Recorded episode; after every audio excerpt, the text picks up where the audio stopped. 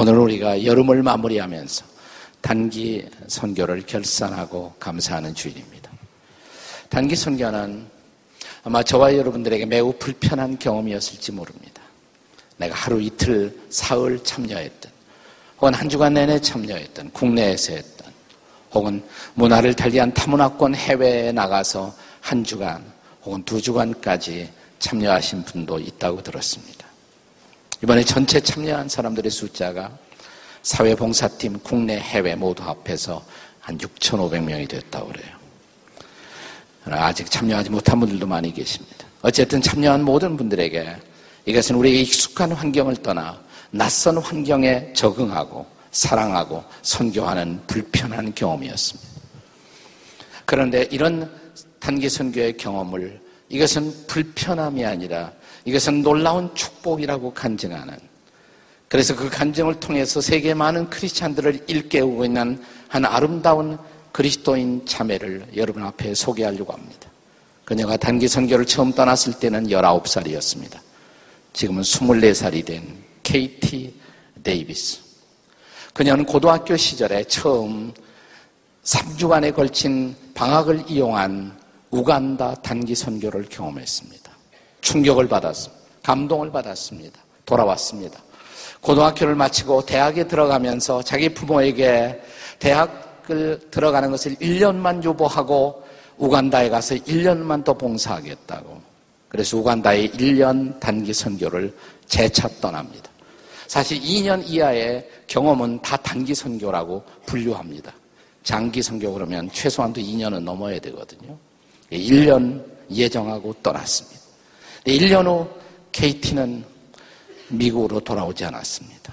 그녀는 거기에 머물러 살기로 작정합니다.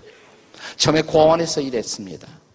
그런데 고아원에도 들어오지 못하고 버림받는 아이들을 하나씩 하나씩 데려다 키우기 시작합니다. 4명, 6명, 7명, 10명이 되고 그들은 이 어린 KT를 엄마라고 부르기 시작했습니다. 14명이 되었습니다. 현재는 16명. 그리고 계속해서 고아원을 포함한 주변의 아이들을 날마다 양육하고 복음을 전하고 사역하는 대상이 현재는 400명을 넘게 되었습니다.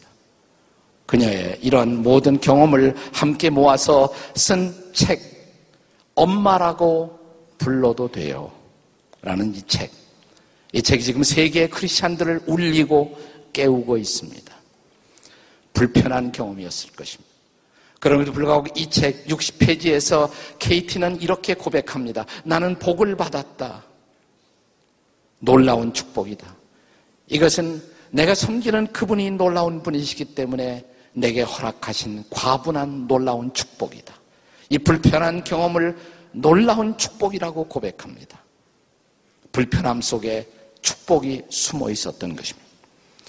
저와 여러분이 함께 오늘 묵상하고자 하는 본문 출애굽기 13장에 비슷한 진리가 증언되고 있습니다. 자, 이스라엘 백성들이 이제 애굽을 떠나 모세의 영도로 약속의 땅 가나안을 향해서 출발하게 되었습니다.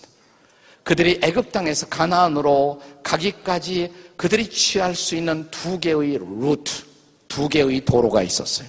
지도 한번 보시면 해안가를 따라가는 길, 블레셋 사람이 살고 있는 그 땅을 통과하는 길.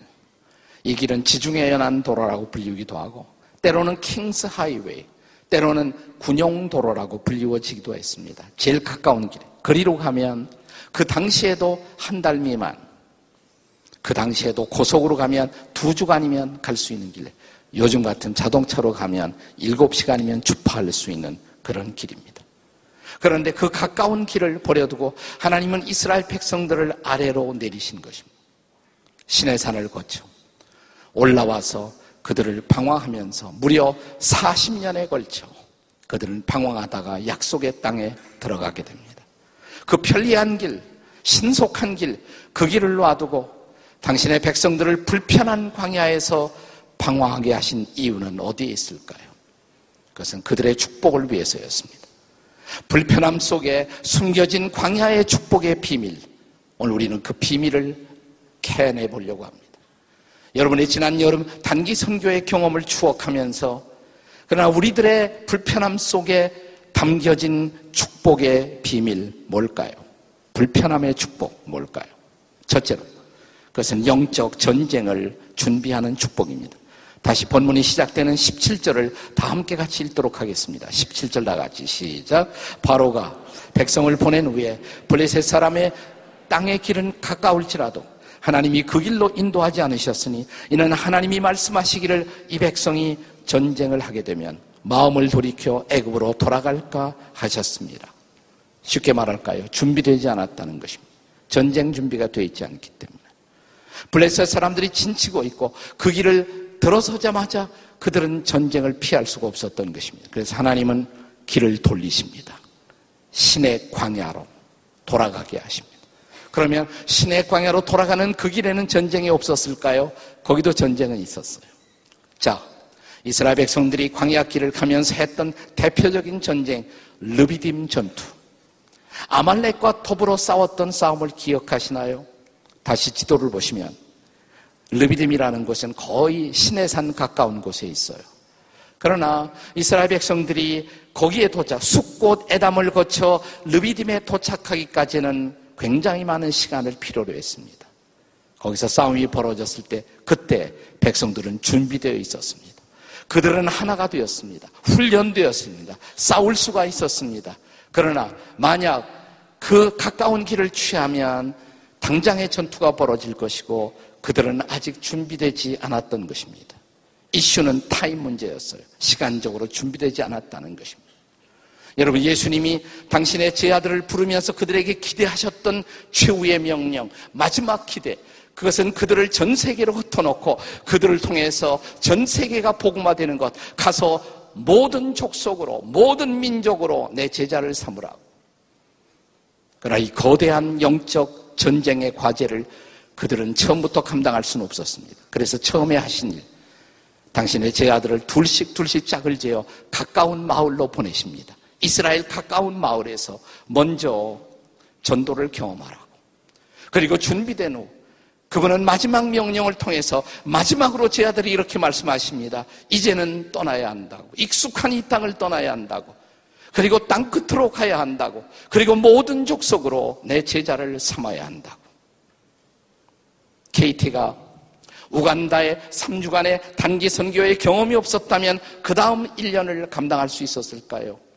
그 다음 평생을 건 이 헌신에 뛰어들 수가 있었을까요? 자, KT의 아름다운 이야기의 시작. 이 책을 펴면 첫머리 이야기는 이렇게 시작됩니다. 엄마가 될 생각 눈곱만큼도 없었다. 물론 언젠가는 되겠지만 지금 당장은 아니라고 생각했다. 결혼부터 해야 엄마가 되는 것 아닌가. 19살에 엄마라니. 우간다에서 살 생각 없었다. 호기심은 있었지만 그 땅은 내가 살 땅은 아니었다. 그런데 난 누구인가? 세상 사람들이 부러워하는 모든 것을 가진 나였다. 학급 회장, 학교에서 퀸카, 반에서 1등, 꽃미남 남자친구, 내가 신고 있는 브랜드 신발, 잘 빠진 화려한 스포츠카, 게다가 자식을 위해서 못해줄 것이 없는 부모님을 가진 나였다. 그런데 2006년 12월 나는 우간다에서 3주간 봉사하는 사이 버려진 고아들에게 내 마음이 빼앗겼다. 그리고 나는 갑자기 우간다와 사랑에 빠졌다. 내가 처음 가서 첫날 했었던 일, 고아원에서 그 아이들과 그 아이들을 먹이고 입히고 함께 놀아주는 것, 그것이 하루의 전부였다. 그 이튿날 다음날 아침에 눈을 떠보니 주변이 온통 시커먼 얼굴 천지였다. 하지만 미소 짓는 입술 사이로 반짝이는 그들의 치아가 이상하게 내 마음을 환하게 만들었다. 하나이, 또 다른 하나이가 내 마음 속으로 걸어 들어오기 시작했다. 그리고 3주간이 지났을 때 나는 옛날의 삶으로 돌아갈 수 없었다. 미국 테네시주, 내 집으로 돌아오며 내 눈은 빨간 토끼 눈이 되어 있었다. 그리고 갑자기 미국의 편한 삶이 전혀 편하게 느껴지지 않았다. 이제 난 사치스럽고 무의미한 이 삶 대신에 내가 믿는 바를 위해서 내 전부, 아니 내 평생을 걸 용기가 내 안에 꿈틀거리는 것을 느꼈다. 나를 그곳으로 부르신 그분이 하신 일이다. 드디어 그녀는 위대한 전쟁, 평생을 건 전쟁, 자기 인생을 통한 영적 전쟁에서 싸울 용사로 변화된 것입니다. 준비된 것입니다. 이것이 단기 선교가 주는 첫 번째 축복입니다. 단기 선교의 두 번째 축복, 그것은 영적 공동체를 경험하는 축복입니다. 이스라엘 백성들이 광야 길을 가면서 계속해서 해야만 했었던 일, 그것은 장막을 치고 걷는 일. 구름이 뜨면 구름을 따라 다시 행진을 계속합니다. 구름이 머물면 멈추고 장막을 칩니다. 그리고 주님의 명령이까지 그들은 장막 안에서, 장막을 둘러싸고 피부를 맞대고 스킨십을 통해서 그들은 함께하는 삶을 배워야만 했었습니다. 광야, 이 단어를 들으면 어떤 이미지가 떠오르십니까? 낭만적이십니까? 아닙니다. 광야에서 살아보십시오. 광야는 덥습니다. 열사의 태양, 견딜 수 없는 뜨거움이 내 몸을 태우는 곳. 밤이면 춥습니다. 오싹한 한기가 나를 엄습해오는 것. 이런 광야에 생존하기 위해서, 이런 광야에서 계속해서 앞으로 나가기 위해서 그들은 피부를 맞대고 함께 서로를 끌어안고 서로 용기를 주는 에너지가 필요했던 것입니다. 장막 공동체 생활은 이런 용기를 제공하는 원천이었습니다. 본문 20절을 함께 읽어보십시오. 20절 다 같이 읽겠습니다. 시작. 그들이 숫곳을 떠나서 광야 끝 에담에 장막을 친. 에담은 홍해 바다가 시작되는 것입니다. 에담은 바다 건너 광야 생활이 시작되는 것입니다. 아마도 애굽 땅을 떠나서 첫 번째로 장막을 쳤던 곳이 에담이었을지 모릅니다. 여기서 그들은 장막을 치면서 그날 밤을 보내면서 어떤 얘기를 했을까요? 우리가 어떻게 이 바다를 건너, 아니 바다 건너 저 광야를, 사막길을 어떻게 갈 수가 있단 말이야. 그들은 걱정했고, 그들은 염려했고, 그들은 함께 손을 잡았고, 그들은 함께 기도했고, 그들은 함께 하나님의 도우심을 구했습니다. 그리고 날이 밝았을 때 그들은 모세를 따라 바닷속에 뛰어들 준비가 되어 있었습니다. 공동체의 축복입니다. 예수께서 제 아들을 전도하러 내보내면서 한 사람 한 사람 따로 보낸 것이 아니라 둘씩 짝을 지어 보내신 이유, 왜 그랬을까요? 전도도 함께하지 않으면 전도할 용기를 내기가 어려운 영적인 전쟁이기 때문에, 그래서 함께하도록 한 것입니다. 이런 함께함의 축복, 공동체의 축복을 전도서의 기자보다 잘 묘사한 사람이 있을까요? 전도서 4장 9절 이하의 말씀이 생각나십니까? 전도서 4장 9절에 보시면 이렇게 시작합니다. 두 사람이 한 사람보다 나음은.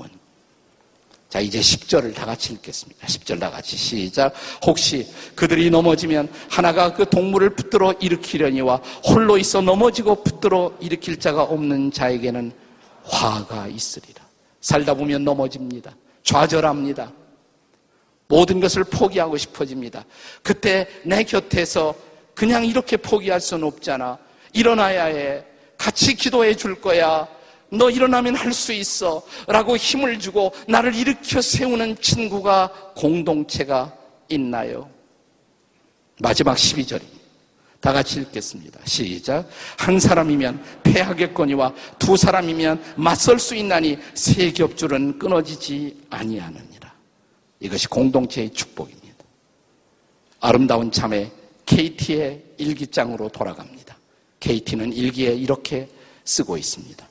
가난한 국가에서 봉사하다 보면 바가지로 바닷물을 퍼내는 기분이 들 때가 있다. 매일같이 고아들이 버려지고 버림받고 죽은 아기들이 발견되고 에이스에 걸린 아이들이 부지기수로 늘어나고, 그런데 고아원의 예쁜 꼬마 에밀리가 내 품을 파고들어 잠에 빠지는 것을 보면 그 녀석의 심장의 고동이 내 마음속에 느껴질 때 내가 느끼는 따스함 때문에, 이 사랑 때문에 나는 여기에 있을 수 있다고. 그리고 아이들이 함께 모여 하나님을 찬양하는 시간, 내게 임하는 강력한 하나님의 임재, 예전에는 미국의 땅에서는 결코 경험하지 못한 성령의 충만이 나를 압도한다. 아이들이 날마다 그리스도를 영접하고 그분을 배우며 그분 안에서 자라나는 이곳, 이 집이 바로 우리 집이다. 아니, 우리 주님의 집이다. 때로는 하루에 23번의 목욕을 시켜야 하고 45번의 식사가 이루어지기도 하는 이곳. 그러나 이것이 하나님의 일이기에 이상스럽게 피곤하기보다 즐겁고 행복하다. 이 아이들을 먹이고 이 아이들을 입히고 이 아이들을 씻길 때 말 그대로 나는 내 손이 예수님의 손이 되고 내 팔이 예수님의 팔이 되는 것을 느낀다. 이것이 바로 공동체의 축복인 것입니다. 이번 여름철 함께 나아가 국내에서 국외에서 단기 선교를 경험한 분들은 조금이라도 이런 맛을 보지 않았어요. 함께 섬기는 기쁨. 돌아오셨습니다. 이제 공동체를 포기할까요? 돌아온 이곳에 여러분의 공동체가 있지 않습니까? 여러분의 모교회가 있지 않습니까? 우리 교회에는 여러분이 섬겨야 할 사람들이 없단 말입니까? 교육 목장의 수많은 아이들, 여러분 아침에 봉사하고 오후에 예배 드릴 수 있어요. 외국인 사역, 외로운 우리 외국인들, 시니어 사역, 섬겨야 할 어르신네들, 장애인 사역, 우리에게 위임된 숱한 사회복지 사역의 마당들, 그리고 무엇보다 목장 사역들이 여러분과 나를 기다리고 있지 않습니까?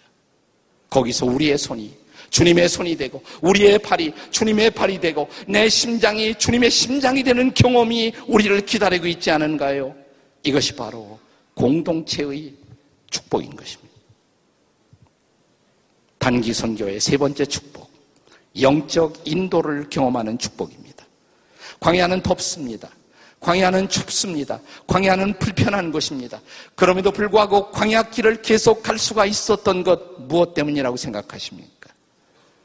그분이 함께 하셨기 때문에, 그분이 인도하셨기 때문에, 낮에는 구름 기둥으로 밤에는 불 기둥으로 말입니다. 마지막 구절 21절 22절 다 같이 읽습니다. 시작. 여호와께서 그들 앞에서 가시며 낮에는 구름 기둥으로 밤에는 불 기둥을 그들에게 비추사 낮이나 밤이나 진행하시니 낮에는 구름 기둥 밤에는 불 기둥이 백성 앞에서 떠나지 아니하니라. 이 함께 하심 때문에, 이 인도하심 때문에 그들은 광야길을 계속할 수가 있었습니다. 예수님의 제자들을 생각해 보십시오. 대부분이 다 바닷가에서 고기 잡던 어부들이었습니다. 촌놈들, 촌사람들이었습니다. 이스라엘, 팔레스타인이란 작은 나라의 경계선 밖을 넘어서지 못한 사람들, 그들을 모아놓고 예수님은 말도 안 되는 엄청난 도전을 하십니다. 경계선을 넘어야 한다고, 다른 나라로 가야 한다고, 그리고 땅끝까지 가야 한다고, 그리고 모든 족속을, 모든 민족을 내 제자로 삼아야 한다고. 그런데 이 말도 안 되는 명령 앞에 그들은 복종했습니다. 그리고 갔습니다. 그리고 세상은 변하기 시작했습니다. 이 제자들이, 이 촌사람들이 이 엄청난 명령 앞에 순종할 수 있었던 이유가 뭐라고 생각하십니까? 가서 모든 족속으로 내 제자를 삼으라. 거기서 끝나지 않았잖아요. 이 명령 다음에 따라오는 약속이 있었잖아요. 이 약속을 잊어버리지 마십시오. 뭐라고 약속했습니까? 볼지어다 내가 세상 끝날까지 너희와 항상 함께 하리라. 그 약속 때문에 갈 수가 있었습니다. 그 약속 때문에 KT는 우간다로 갈 수가 있었습니다. 그것 때문에 3주를 보냈습니다. 그것 때문에 1년을 보냈습니다. 그리고 마침내 KT는 일생을 걸었습니다. 19살 미국 상류층의 부잣집 딸. 그러나 그녀가 16명의 정식 입양한 법적인 엄마가 되고 400명 이상을 날마다 먹이고 가르치는 스승이 되고 NGO 단체의 대표가 되고 우간다의 기적을 날마다 일구고 있습니다. 무엇 때문입니까? 주님이 함께하지 않았다면, 주님의 인도가 함께하지 않았더라면 가능할 수 있었을까요? 어느 날 자기가 데리고 있는 아이 하나, 브렌다라는 아이가 고열을 신음하기 시작합니다. 들쳐업고 병원으로 갔습니다. 근데 의사 선생님이 이렇게 말합니다. 늦었어요. 이제는 아무 손도 쓸 수가 없어요. 이 말 앞에 절망한 케이트는 그러나 자기가 업고 들쳐왔던 소녀 브랜드 앞에 엎드립니다. 그리고 이런 기도를 시작했습니다. 주님, 제가 성경에 보니까 예수님이 병을 고치십니다. 그분이 제 주님이 아니던가요? 이 브랜다를 그러면 주님 지금 도울 수가 없어요. 주님, 브랜다 좀 도와주세요. 그리고 병원에 계속 요청을 합니다. 우리는 더 이상 할 것이 없다고. 그냥 병원에 받아만 주세요. 며칠 후 연락이 왔습니다. 브렌다가 건강해져서 퇴원한다고. 무슨 일입니까? 달려갔습니다. 묻습니다. 무슨 일이 일어나느냐고. 병원 직원이 이렇게 말합니다. 우리도 몰라요. 우리가 한 것은 아무것도 없어요. 그러면서 이렇게 말합니다. 당신이 기도했으니까 당신의 하나님이 들으신 거라고. 그날부터 KT는 기도하는 여성이 되었습니다. 모든 것을 기도합니다. 모든 사람을 붙들고 기도합니다. 그리고 하나님의 기적은 날마다 일어났습니다. KT의 일상사, 하루하루를 살아가는 날마다의 삶, 이 책 283페이지는 그녀의 하루를 이렇게 기록합니다. 아침마다 눈을 뜨자마자 내가 제일 먼저 하는 일, 나는 그분의 계획 앞에 오늘 일어날 모든 일을 의탁한다고 기도한다. 내 계획대로 되는 날은 어차피 없으니까.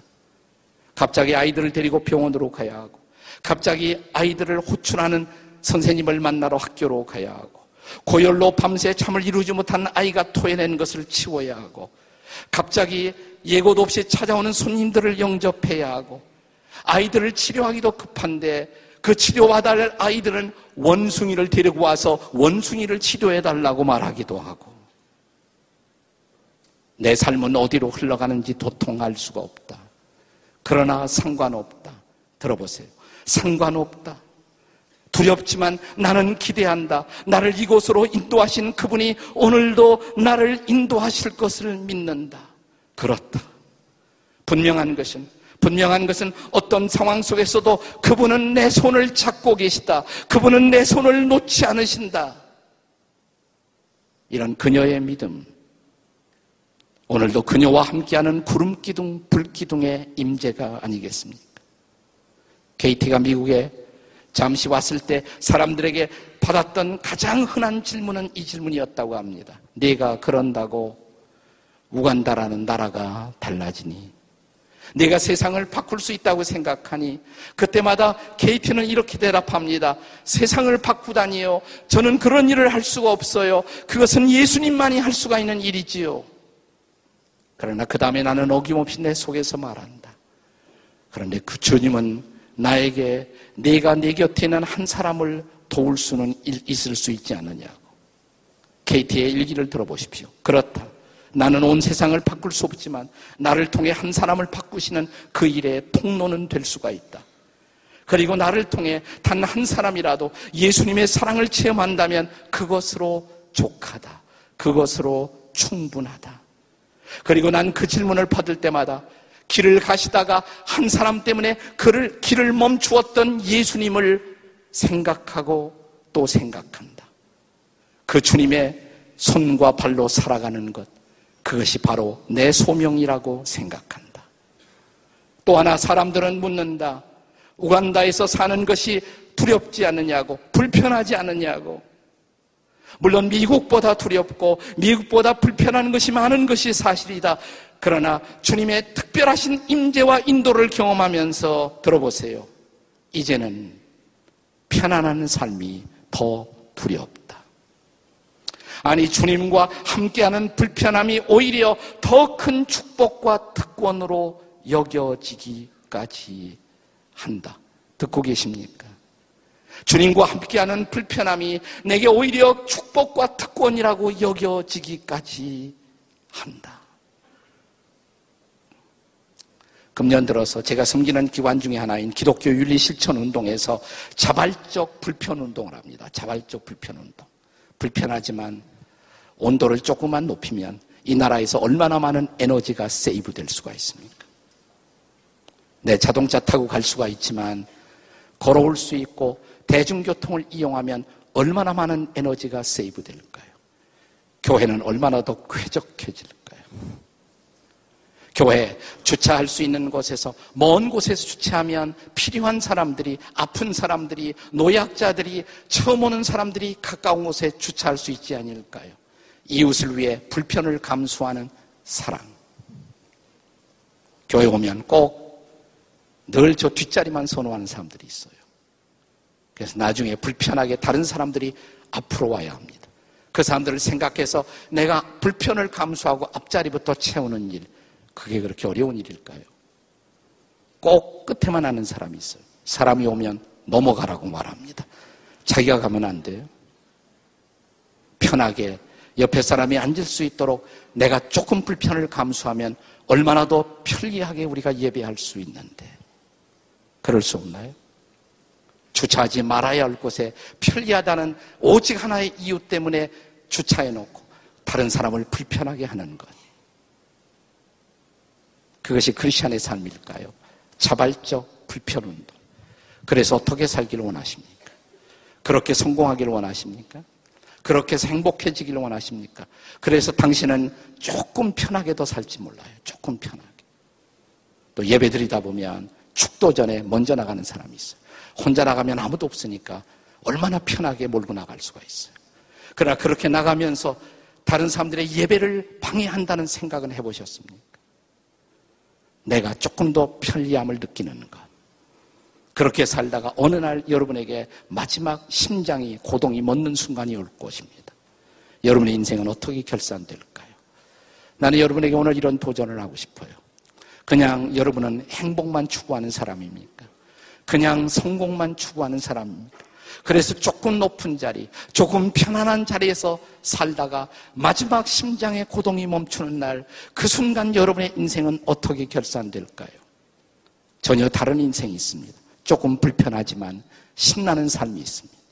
조금 불편하지만 거룩한 삶이 있습니다. 조금 불편하지만 하나님의 임재를 경험하는 사람이 있습니다. 조금 불편하지만 하나님의 보람을 느끼는 삶이 있습니다. 조금 불편하지만 하나님의 쓰임을 받는 삶이 있습니다. 조금 불편하지만 성령의 임재를 날마다 경험하는 삶이 있습니다. 조금 불편하지만 이웃들을 배려하는 사랑을 경험하는 삶이 있습니다. 조금 불편하지만 나 때문에 세상이 살만하는 세상으로 바꾸어지는 삶이 있습니다. 이 불편한 삶, 그런데 성경은 이것이 진짜 축복이라고 말합니다. 오늘 여러분 가운데 이 진짜 축복의 삶에 도전할 한국의 KT, 우리 지구촌 공동체의 KT는 어디에 있습니까?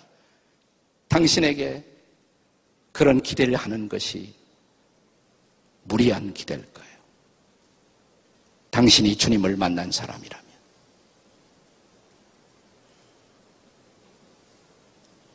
기도하겠습니다. 하나님 감사합니다. 오늘 이 시간 우리에게 말씀하시고 우리에게 교훈하시고 우리에게 도전하신 주님을 찬양합니다. 이 여름철의 단기 선교, 그 선교를 통해서 들었던 주의 음성, 선교의 진정한 레슨이 이 시간 우리 마음속 깊은 곳에 임하게 도와주시옵소서. 예수님의 이름으로 기도합니다.